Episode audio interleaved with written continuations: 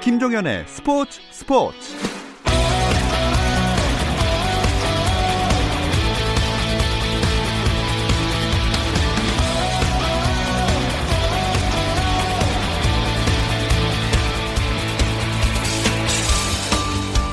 스포츠가 있는 저녁 어떠신가요? 아나운서 김종현입니다. 오늘 하루 스포츠계를 돌아보는 스포츠 타임라인으로 김종현의 스포츠 스포츠 출발합니다.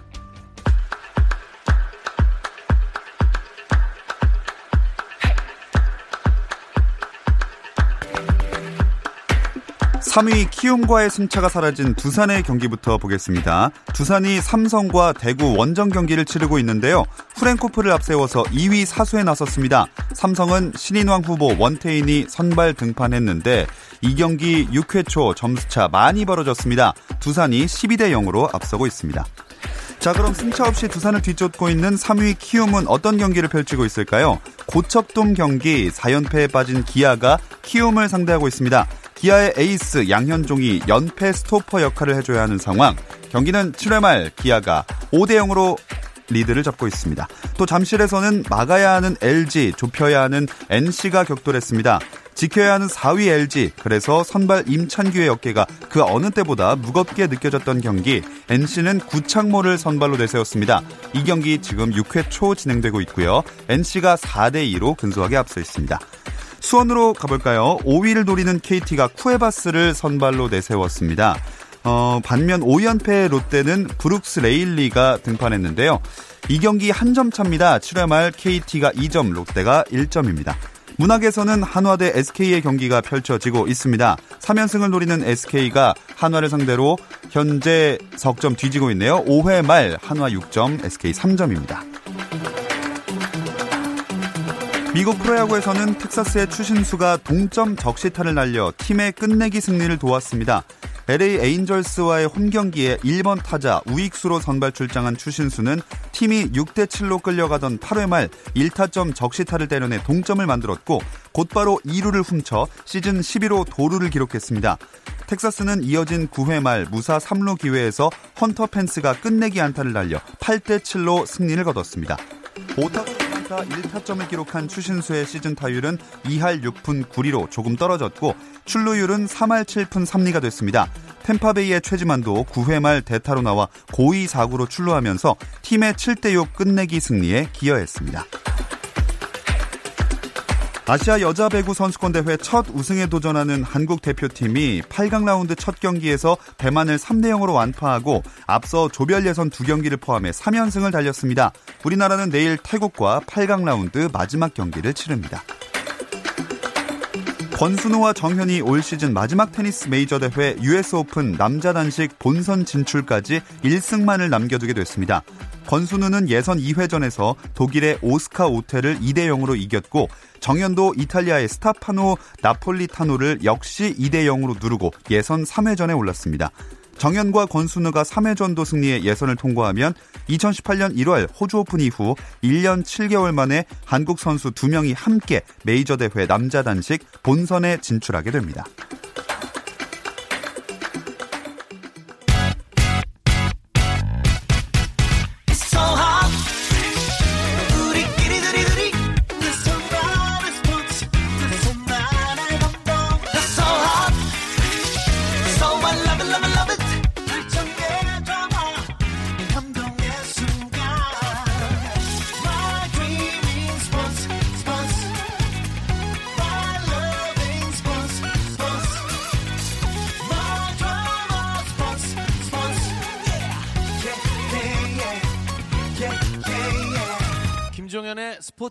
스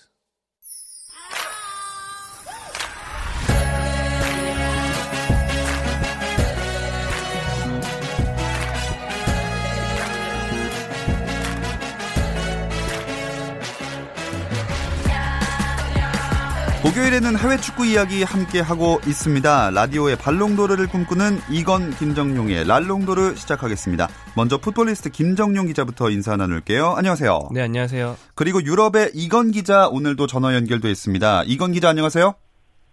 네, 안녕하세요. 자, 이건 기자 지난주에 황의조 선수 취재 간다고 하셨는데 만나보고 오셨나요? 네, 맞습니다. 그 17일에 어, 프랑스 보르도로 향했는데 이날이 이제 보르도의 리그앙 이제 2라운드 그첫홈 경기 올 시즌 첫 홈 경기였습니다. 어, 상대는 이제 몽펠리에인데 이 몽펠리에라는 팀도 사실 황희조 선수를 이제 적극적으로 영입을 하려고 했다가 보르도에게 좀 패해가지고 이제 황희조 선수를 놓친 그런 팀인데요. 네. 어, 일단 제가 황희조 선수를 보르도에서 만나봤는데 의욕적으로 이제 좀 생활을 이제 첫 유럽이고 하니까 생활을 시작을 했고 어 지금 그러니까 그때 그 당시까지만 하더라도 17일 당시에도 이제 그 호텔에서 생활을 했는데 그 토요일이었고 이제 월요일에 어 19일에 이제 그 집을 구해서 이사를 음. 지금은 한 상태거든요. 그러면서 조금씩 조금씩 보르도에 정착을 하고 있고 뭐 영어도 배우고 있고 프랑스어도 조금씩 배우고 있다라고 얘기를 합니다. 어 경기장을 갔을 때 이 보르도가 이제 황의조 선수를 향한 기대가 상당히 크다 라고 제가 느낀 게 네. 그날 이제 경기 잡지가 나오는데 그 표지에 황의조 선수 얼굴이 대문짝하게 오. 실려가지고 어, 상당히 좋았고 또 이제 경기 당일에 그 스타디움 그 이제 샵을 갔는데 황의조 선수 그 등번호 18번이 찍힌 그 이제 등번호가 찍힌 유니폼이 한 50여 장 정도 그날만 팔렸다고 하더라고요. 음. 어, 그만큼 황희조 선수에 대해서 상당히 기대가 컸는데 어, 이날 경기에서는 이제 그 보르도가 1대1로 비겼고 황희조 선수는 선발로 출전을 했지만 어, 뭐 골이나 도움 없이 63분을 뛰고 나왔습니다. 네, 기대가 현지에서 큰 만큼 골이 빨리 나왔으면 좋겠지만 김정용 기자 아직은 시간이 조금 더 필요하겠죠? 네, 보르도가 두 경기 전술과 공격 조합을 좀 큰 폭으로 갈아치웠는데요. 그러면서 황의조를 첫 번째 경기는 이제 2선, 그다음에 음. 두 번째 경기에서 아예 스트라이커로 전진 배치한 거 보면 정말 기대가 큰 것 같긴 합니다. 뭐 이 기대가 다 없어지기 전에 골을 넣어야 할 테고요. 사실은 최근 보르도가 이제 두 경기 두 골밖에 못 넣었는데 둘 다 다른 공격 자원들한테서 나왔거든요. 어. 그렇기 때문에 경쟁자들이 앞서가기 전에 어, 황희조 선수가 좀 득점을 해줬으면 경쟁이 훨씬 소홀해지겠죠. 자, 이 황희조 선수가 빨리 보르도라는 팀에 적응을 해야 할 텐데 전술을 바꿨다고 하셨잖아요. 네. 보르도가 보통은 어떤 축구 전술을 펼치나요? 지금 보르도를 맡고 있는 파울로 수저 감독이 작년까지 중국의 텐진 팀에 있었는데 그때 한국 대표인 권경원 선수가 그 팀에 같이 있었어요. 예. 그래서 권경원 선수한테 좀 물어봤는데 기본적으로 좀 전술가 스타일이라고 할 수 있습니다. 그러니까 추방부터 차근차근 빌드업해서 만들어가는 음. 걸 선호하고요. 이제 한국 대표팀의 벤투와 마찬가지로 포르투갈 출신이기도 하거든요. 또 공격을 할 때도 선수 개인 기량에 맡겨두는 것보다는 좀 세밀하게 많은 전술을 짜놓는 음. 스타일이거든요. 권경원 선수는 그렇기 때문에 뭐 황희조한테 잘 맞을 것이다라고 예상을 했는데 뭐 앞으로 사실은 이 팀 플레이메이커를 맡길 선수 따로 없고 해서 아. 자기 스타일이랑 맞는 선수단은 아니거든요. 네. 수자 감독도 좀 변화를 주고 이제 이 팀 선수들이 좀 적응을 하지 않으면 이 수자 감독 입지부터 위험해지기 음. 때문에 앞으로 약간 더 변화가 있지 않을까 생각합니다. 네, 앞으로 뭐랄까 여러 가지 변화가 예상되는 보르도였습니다. 근데 이건 기자 황희조 선수가 뭐 지내거나 경기를 하면서 힘들어 보이지는 않던가요? 일단 지금은 황희조 선수가 좀 마음을 내려놓았다라는 그런 분위기예요. 일단 리그도 바뀌었고 아예 그런 활동하는 무대가 바뀌었기 때문에 적응을 위한 시간이 필요한 것은 일단 당연한 거라고 생각을 하고 있고 그런 부분에서 일단 빨리빨리 적응을 하겠다 차근차근 적응을 하겠다라고 이야기를 하는데 저도 그날 경기를 보면서 황희조 선수가 상당히 몸이 좋았거든요. 뭐 그 공간으로 치고 들어가는 모습이라든지 볼을 잡았다가 내주고 다시 바로 가는 모습 이런 모습은 참 좋았는데 이 보르도 선수들이 계속 좀 모르겠어요. 그게 보르도 선수들도 그 감독의 전술에 이제 적응을 해야 되는 시기이기 때문에 그런지는 몰라도 볼을 잡으면 환희조 선수한테 볼을 좀 주지를 않고 좀 만지작 만지작거리면서 볼을 음. 끄는 모습이 좀 많았거든요. 이제 이런 모습들이 시간이 조금 더 지나면서 서로 서로 맞아 들어가면서 어, 이제 해야지 좀 풀리지 않을까. 그냥 황희조 선수는 일단은 내가 할 거를 착실히 하면서 준비하겠다. 하면서 좀 많은 것을 내려놓은 그런 모습이었습니다. 음. 자, 김정용 기자. 그럼 황희조 선수의 다음 경기 일정은 어떻게 되죠? 네, 25일, 즉 일요일 새벽 3시 경기인데요. 상대는 보르도보다 더 성적이 안 좋은 몇 번도 안 되는 팀 중에 하나인 네. 디종입니다. 디종이 아. 현재까지 2패인데요. 지금까지 권창호 선수가 있던 팀으로 좀 친숙한 팀인데 예. 이 팀은 공격력이 좀 심각하게 나쁘기 때문에 만약에 황희조 선수가 한 골 넣을 수 있다면 1대0 승리를 이끄는 어떤 결승골의 주인공이 될 가능성이 좀 있거든요. 음. 뭐이 경기에서 좀 응원을 해볼 수 있을 것 같습니다. 어, 그러면 1대0으로 보르도가 승리하고 골은 아마 황희조가 넣을 것이다. 라고 예측하시는 건가요? 네, 뭐 하겠습니다. 어, 좋습니다. 어려운 거 아니니까. 다음부터 뭘 걸어야겠네 요. 자, 이건 기자, 이번 주는 이건 기자의 베이스 캠프 영국에서 취재를 하시게 될 텐데, 토트넘과 뉴캐슬의 경기를 아마 중점적으로 다루시겠죠? 네, 드디어, 드디어 이제 손흥민 선수가 예. 드디어 출격을 합니다. 그 지난 시즌에, 아, 그 퇴장 징계로 인해가지고, 이제 세 경기 연속 못 나와서, 이제 지난 시즌 마지막 라운드, 올 시즌 1라운드, 2라운드 못 나왔는데, 3라운드에 드디어 나올 수 있게 되고 한국 시간으로 그러니까 여기 시간으로는 일요, 일요일 오후고 한국 시간으로는 월요일 새벽인데요. 어, 토트넘의 홍구장인 토트넘 핫스퍼 스타디움에서 기성용 선수가 뛰고 있는 뉴캐슬과 드디어 3라운드를 음. 펼치게 됐는데 그러니까 손흥민 선수 본인에게도 올 시즌 첫 시작을 코리안 더비로 시작을 하는 거고 지난 시즌에도 첫 시작을 코리안 더비로 했거든요. 그러니까 공교롭게 코리안 더비로서 이제 새로운 시즌 시작을 하는데 아 이게 저희도 지금 여기 영국에 있는 취재진들도 모두 다 그 경기에 집중을 하면서 아, 열심히 또 기대감도 많이 키우고 있는 그런 네. 상황입니다. 김정용 기자, 이게 꼭 그 현지뿐만이 아니라 정말 말씀하신 대로 우리 축구 팬들에게도 관심이 모아질 수밖에 없는 경기인 것 같아요. 네, 그렇죠. 손흥민 선수의 개막전이기 때문에 많은 해외 축구 팬들에게는 사실 지금부터가 진짜 개막처럼 느껴지신 분들 많을 것 예. 같고요. 한국 대표팀의 전현 주장의 대결이라는 점도 흥미 포인트일 것이고 한때는 한국 선수들이 프리미어리그에 도전을 좀 많이 했고 자주 바뀌었지만 최근엔 취업 비자 받기가 상당히 힘들어졌기 때문에 어, 프리미어리그에 좀 몇 년 계속 있는 기성용, 손흥민 두 선수 외에는 이제 유입이 힘들어졌잖아요. 네. 그래서 이제 두 선수의 대결은 더 축구 팬들에게 놓치기 싫은 경기가 되지 음. 않았나 싶습니다. 이건 기자가 생각하셨을 때는 손흥민과 기성용 두 선수가 정말로 맞대결하는 모습을 볼 수 있을 것 같으신가요? 어, 제 예상에는 맞대결하는 모습을 그러니까 90분 풀타임으로는 어렵지 않을까라는 음. 생각을 하고 있습니다. 사실 손흥민 선수는 분명히 어, 그 선발로 나설 가능성이 상당히 높고요. 네. 뭐 최근에 토트넘이 뭐 1승 1무를 거두고 있습니다만 그래도 경기력에서 조금 아쉽다라는 평가를 좀 받고 있는데 어, 손흥민 선수가 들어오면서 공격적에 아, 상당히 좀 새로운 모습을 보여줘야 되기 때문에 분명히 포체티노 감독은 손흥민 선수를 선발로 투표할 것 같습니다. 다만 기성용 선수가 문제인데 기성용 선수가 지난번 그 2라운드에서 이제 선발로 뛰기는 했는데 팀의 1대3 패배도 막지를 못했고 어, 또 뉴캐슬 같은 경우에는 그 토트넘 경기 끝나고 그 다음 주 수요일에 또 카라바오 그러니까 리그컵 또 예선이 있거든요. 리그컵 경기가 있기 때문에 네. 그를 위해서 조금 그 선수단을 아껴 넣어야 될 상황이기도 하고요. 어, 지금 스티브 브루스 감독 입장에서도 어, 존조 쉘비라든지 기성용 선수라든지 이런 선수들 이제 롱스테프라 이런 선수들을 놓고 상당히 고민을 하고 있는데 지금 영국 현지에서도 기성용 선수는 선발보다는 음. 벤치에 이름을 올리지 않겠느냐 그러면서 경기의 상황에 따라서 좀 투입을 하지 않겠느냐라는 예상이 많기 때문에 저 역시 어, 손흥민 선수와 기성 선수는 만약에 같이 맞붙게 된다면 한 마지막 한 20분 음. 뭐그 정도 나오지 않을까 생각을 합니다. 네. 손흥민, 기성용 두 한국 선수의 전망은 그렇고요. 그러면 김정용 기자가 이 토트넘과 뉴캐슬의 경기에 어떤 관전 포인트가 있는지 짚어 주실까요?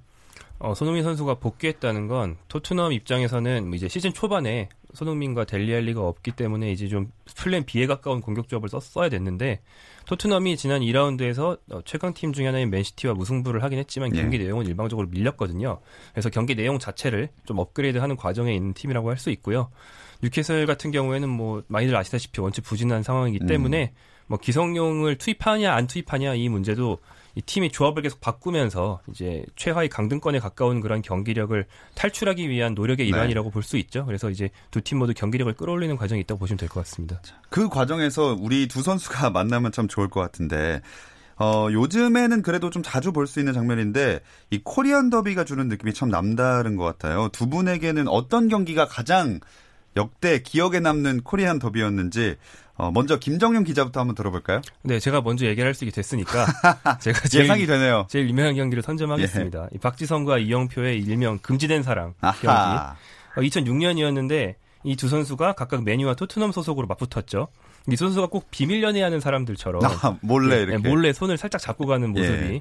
이제 사진에 포착되면서 많은 감동과 어떤 감흥을 줬고요. 이날 경기 내내 두 선수가 이제 포지션 상 굉장히 계속 충돌한 데다가 예. 또 어, 이영표에게 박지성이 전방 압박을 해서 공을 빼앗은 게 이제 어시스트로 이어지면서 맨유가 승리했거든요. 음. 그래서 이 경기 이후로는 그 당시 코리안 더비, 특히 프리미어 리그의 코리안 더비는 거의 A 매치 이상의 인기를 끌었던 예. 그런 기억이 납니다. 자, 가장 유명하고 또 중요한 경기를 빼앗겼기 때문에 이건 기자는 어떤 걸 선택할지도 궁금합니다. 네, 아, 그 경기 할 줄 알았고요. 그렇기 때문에 저도 그 코리안 더비를 계속 이제, 이제 기억을 되살려 봤는데, 사실 그 경기 이후에, 그러니까 박지성 선수와 이영표 선수의 코리안 더비 이후에는, 어, 이렇다 할 코리안 더비가 없었어요. 이제 한쪽이 뭐 선발로 나와서 잘하면 다른 한쪽이 조금 아쉬웠다라든지, 뭐, 이청용, 기성용 선수 간에 뭐 몇 차례 코리안 더비가 있었습니다만, 그렇게 임팩트는 이제, 이제 나치를 못했고, 저는 개인적으로는 사실 이게 그렇게 유명한 코리안 더비도 아니고 맞대결이 오래 있었던 것도 아닌데 지난 시즌 1라운드 그러니까 뉴캐슬의 그 세인트 제임스 파크에서 어 뉴캐슬과 토트넘이 맞붙었는데 예. 약간 좀 슬펐던 코리안 더비였던 게 두 선수 모두 벤치에서 시작을 했거든요. 그러면서 이제 경기 90분 동안에 한 60, 한 5분 동안 계속 두 선수가 이제 경기장이 아니라 그 벤치 옆에 워밍업 존에서 계속 이야기하면서 같이 몸을 풀면서 음. 서로 서로 막 이렇게 좀 우정을 나눴는데 그 장면이 좀 너무 슬펐어요. 당시 현지에서 취재를 하면서 경기는 안 보고 그 모습을 보면서 아 계속 좀 아, 아쉽다 아쉽다라는 그런 생각을 받았는데 물론 이제 손흥민 선수도 어, 후반에 교체 투입되고 기성용 선수도 투입이 되면서 약간 한 15분 정도 코리안 더비가 나오긴 했습니다만 그 모습을 보면서 조금 상당히 가슴 아파했던 음. 그런 기억이 남아서 그 경기를 한번 뭐 그렇게 유명하지 않지만 선택을 한번 해보겠습니다. 짜릿했던 그 더비와 반대되게 약간은 짠내 나는 더비를 선택해 주셨고요. 자, 그럼 프리미어리그 전반적인 얘기를 한번 해보겠습니다. 뭐 두 경기밖에 치르지 않았지만 이건 기자 첼시가 저는 눈에 띄는 게 아직 승점 1점밖에 되지 않는 게 제일 눈길이 가더라고요.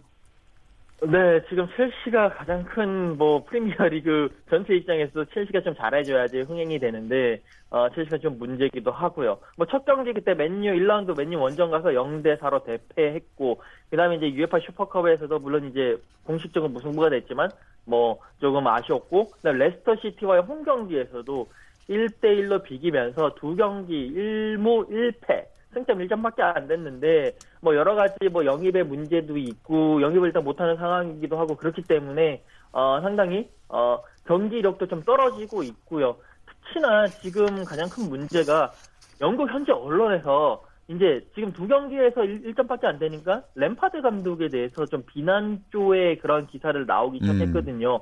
뭐 지금 이제 특히 레스터 시티 홈 경기 같은 경우에는 뭐 그 팬들이 어 welcome back 뭐 잘 왔다 super Frank 그래서 프랭크 램파드 감독의 그 별명인데 정말 잘 왔다 환영한다 이런 식의 퍼포먼스도 많이 보여줬는데도 불구하고 경기는 비기면서 어 뭐 저기 언론에서는 프랑크 램파드 감독 전설의 컴백 그런 환영 행사 너무 즐겼는데 어, 당신이 지금 해야 될 일들이 너무 많다. 음. 지금 그런 환영을 취하, 환영에 너무 취하지 마라.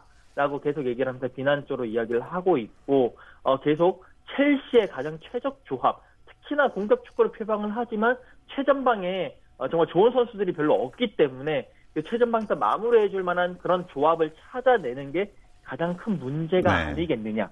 아, 라고 그런 지금 판단과 그런 이제 기사들이 많이 나오고 있습니다. 자, 그래도 뭐 아직 리그를 두 경기밖에 치르지 않았으니까 많이 남아 있거든요. 김정용 기자가 프리미어리그 이번 주말에 치러질 3라운드에서 어, 가장 주목하고 있는 매치업은 어떤 경기일까요?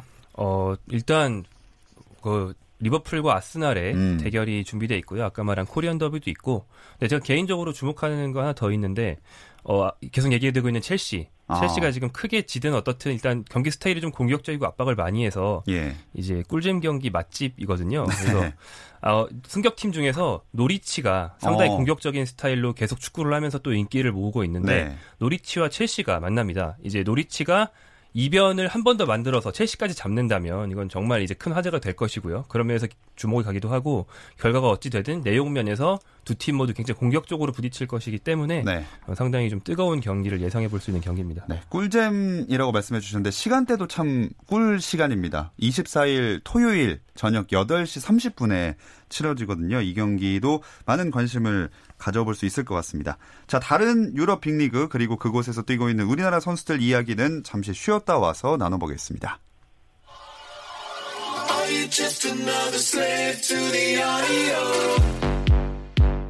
국내 유일 스포츠 매거진 라디오 김종현의 스포츠 스포츠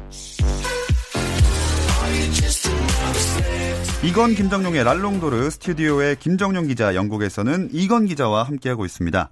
자, 김정용 기자, 앞세, 앞에서 프랑스 리그에 적응 중인 황의조 선수 소식도 전해드렸고, 또 손흥민이랑 기성민, 기성용 선수 맞대결도 전망을 해봤는데, 우리나라 유로파 선수들의 출발이 꽤 괜찮아 보여요. 네, 어, 몇명 선수를 간단하게 말씀드리면 황희찬 선수가 이제 레드불 잘츠부르크 소속이죠. 예. 이 팀이 오스트리아 최강답게 현재까지 사전 전승인데 그 과정에서 황희찬 선수가 1골 5도움으로 아주 어. 특급 도움의 모습을 보여주고 있고요. 특히 바로 지난번 경기에서 상펠텐이란 팀을 6대 0으로 대파할 때 한 경기 1골 2도움을 기록했습니다. 음. 홀슈타인은 킬에 이제 분데스리가 2부, 이 분데스리가 개막전에서 이재성 선수가 미드필더라기보단 거의 공격수에 가까운 역할로 깜짝 출전했는데 네. 멋진 결정력으로 두 골을 넣으면서 2대1 역전승을 이끌었고요. 석현준 선수는 프랑스의 랭스 소속으로 뛰고 있죠. 개막전에서는 골을 넣은 바 있고요. 2라운드에서도 교체 출장하면서 두 경기 모두 기회를 잡아 나갔습니다. 네, 이렇게 대부분의 유로파 선수들이 좋은 모습을 보여줬는데 스페인 리그 프리메라 리가 발렌시아의 이강인 선수는 이 개막전의 모습을 보이질 않았어요. 네, 이강인이 경미한 근육 부상이 있어서 사실 개막전 전에 훈련부터 빠져 있었기 때문에 못 뛸 거는 예상이 되어 있었습니다. 이 경기 상대는 레알 소시에다드였는데 발렌시아와 소시에다드는 1대1 무승부를 거뒀고요. 이후 현지 보도에 따르면 좀 상태가 호전돼서 현재는 1군 훈련에 복귀했고 2라운드 경기는 출장이 가능한 상태라고 합니다. 음. 이건 기자, 그런데 스페인 언론이 이강인의 훈련 복귀 소식을 전하면서 이강인의 미래가 앞으로 치를 두 경기에서 결정된 것이다 이렇게 전망을 했다는데 이게 어떤 얘기죠? 어, 최근에 그 발렌시아 단장의 마테오 알레마니 단장이 인터뷰를 했는데 어, 일단 지금 발렌시아의 목표는 매년 매 시즌 챔피언스 리그 티켓을 따는 거고 거기에 맞출 만한 수준을 이제 보여줘야 되는데 모든 선수들이 그 수준에 부합해야 된다. 특히 이제 이강인 선수라든지 페란 선수라든지 그런 유망주들도 결국 그 수준에 어, 부합해야 하고 그렇지 못하면 뭐 이제 팀을 떠날 수도 있다라는 그런 뉘앙스 이야기를 했어요. 그러면서 어, 지금 그 원래 그 이제 스페인도 어, 그 이적 시장 마감이 9월 3일이기 때문에 어, 8월 25일 셀타비고 원정 경기를 떠나고 9월 2일에 마요르카와의 홈 경기를 치르는데 이두 경기에서 뭔가 어, 퍼포먼스를 보여주지 않으면 뭐 임대라든지 뭐 이적까지는 안 시키겠지만 그 둘을 위한 결정을 내릴 수도 있다. 분명히 뭔가 임대까지 언급을 한 상황입니다. 음. 그렇기 때문에 어, 지금 이강인 선수 같은 경우에는 발렌시아에 남기 위해서는 어, 두 경기에서 뭔가 좋은 모습을 보여줘야 되고 아니면 차라리 뛸 수 있는 임대를 갈 수 있는 팀을 가는 것도 솔직히 저는 나쁘지 않다고 음. 생각을 합니다. 김정용 기자가 생각하기에 그러면 셀타비고전에 이강인 선수가 모습을 보일까요?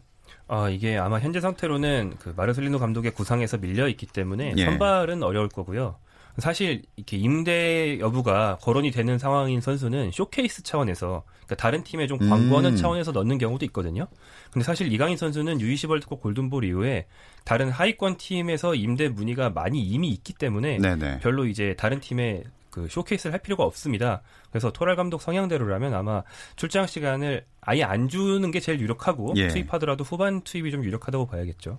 그럼 사실 이적을 하는 게 낫지 않을까요? 네, 저는 이제 출장 기회만 본다면 어, 임대가 더 유리하다고 보는데 왜냐하면 오른쪽 측면이 그러니까 이강인 선수가 오른쪽 측면 미드필더로 분류되는데 여기가 경쟁자가 너무 많습니다. 예. 그러니까 더블 스쿼드가 완벽히 갖춰지지 않은 팀이라서 사실은 한 포지션 경쟁자 두 명이도 많은 건데 오른쪽에는 원래 주전인 뭐 솔레르, 토레스 그리고 이번 시즌 영입된 제이슨까지 있어서 예. 네 명이 경쟁을 하고 있어요. 뭐 이 중에서 이강인이 똑같은 비중을 차지해도 25%밖에 안 되는데 이 중에 사실상 제일 꼴찌에 가까운 네네. 입지거든요. 그래서 좀 어려운 상황이 맞죠. 음, 이건 기자 생각은 어떠신가요? 임대 좋은 선택일까요? 네, 저도 뭐 거의 비슷한 생각인데 다만 그 임대를 가는 팀을 잘 선택을 해야 되는데 뭐 이강인 선수가 사실 뭐 오른쪽 윙에서 발렌시아에서는 그렇게 뛰고 있지만 그래도 주 포지션은 10번 역할이거든요. 공격형 미드필더나 뭐 조금 더 올라간다면 섀도우 스트라이커까지 가능한 선수인데 어 그런 자리를 조금 더 많이 보장할 수 있는 팀으로 간다면 제일 좋을 것 같고요. 또 이강인 선수가 아무래도 아직까지는 어린 선수다 보니까 갑자기 리그를 바꾼다든지 그런 거는 조금 어 이제 크, 이제 좀 안 좋은 면이 있을 수가 있어요. 네. 그렇기 때문에 그런 적응 면에서도 조금 어, 유리할 수 있는 예를 들어서 막 같은 리그 소속에 있는 팀으로 가는 것이 어, 가장 좋지 않을까라는 생각도 합니다. 어쨌든 간에 한번 나가는 것이 훨씬 더 팀 선수의 성장을 위해서 낫지 않을까 생각을 합니다. 네. 스페인의 이적 시장이 뭐 열흘 정도 남아 있다고 하니까 일단은 그 사이에 지켜봐야 될 것 같습니다.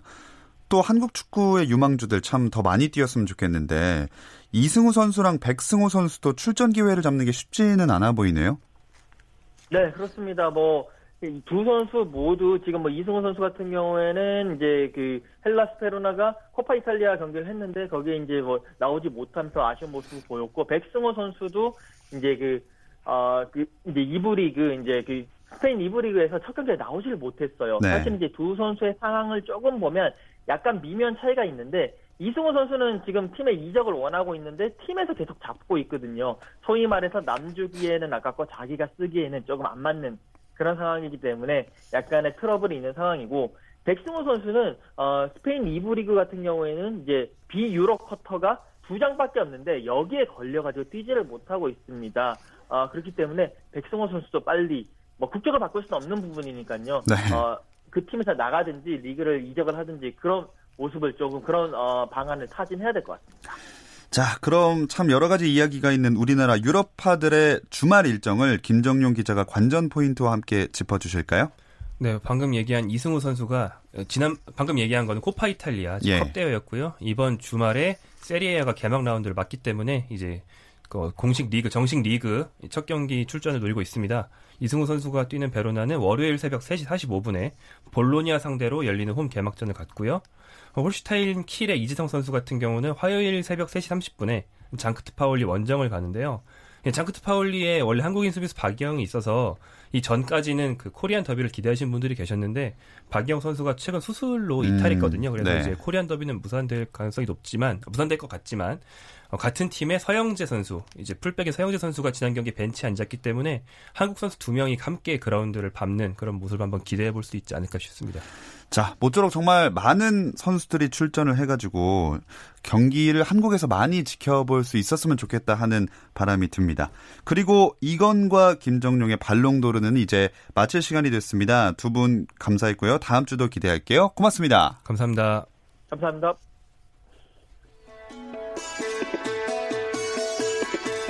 내일도 스포츠 스포츠는 저녁 8시 30분에 돌아옵니다. 함께 해주세요. 김종현의 스포츠 스포츠.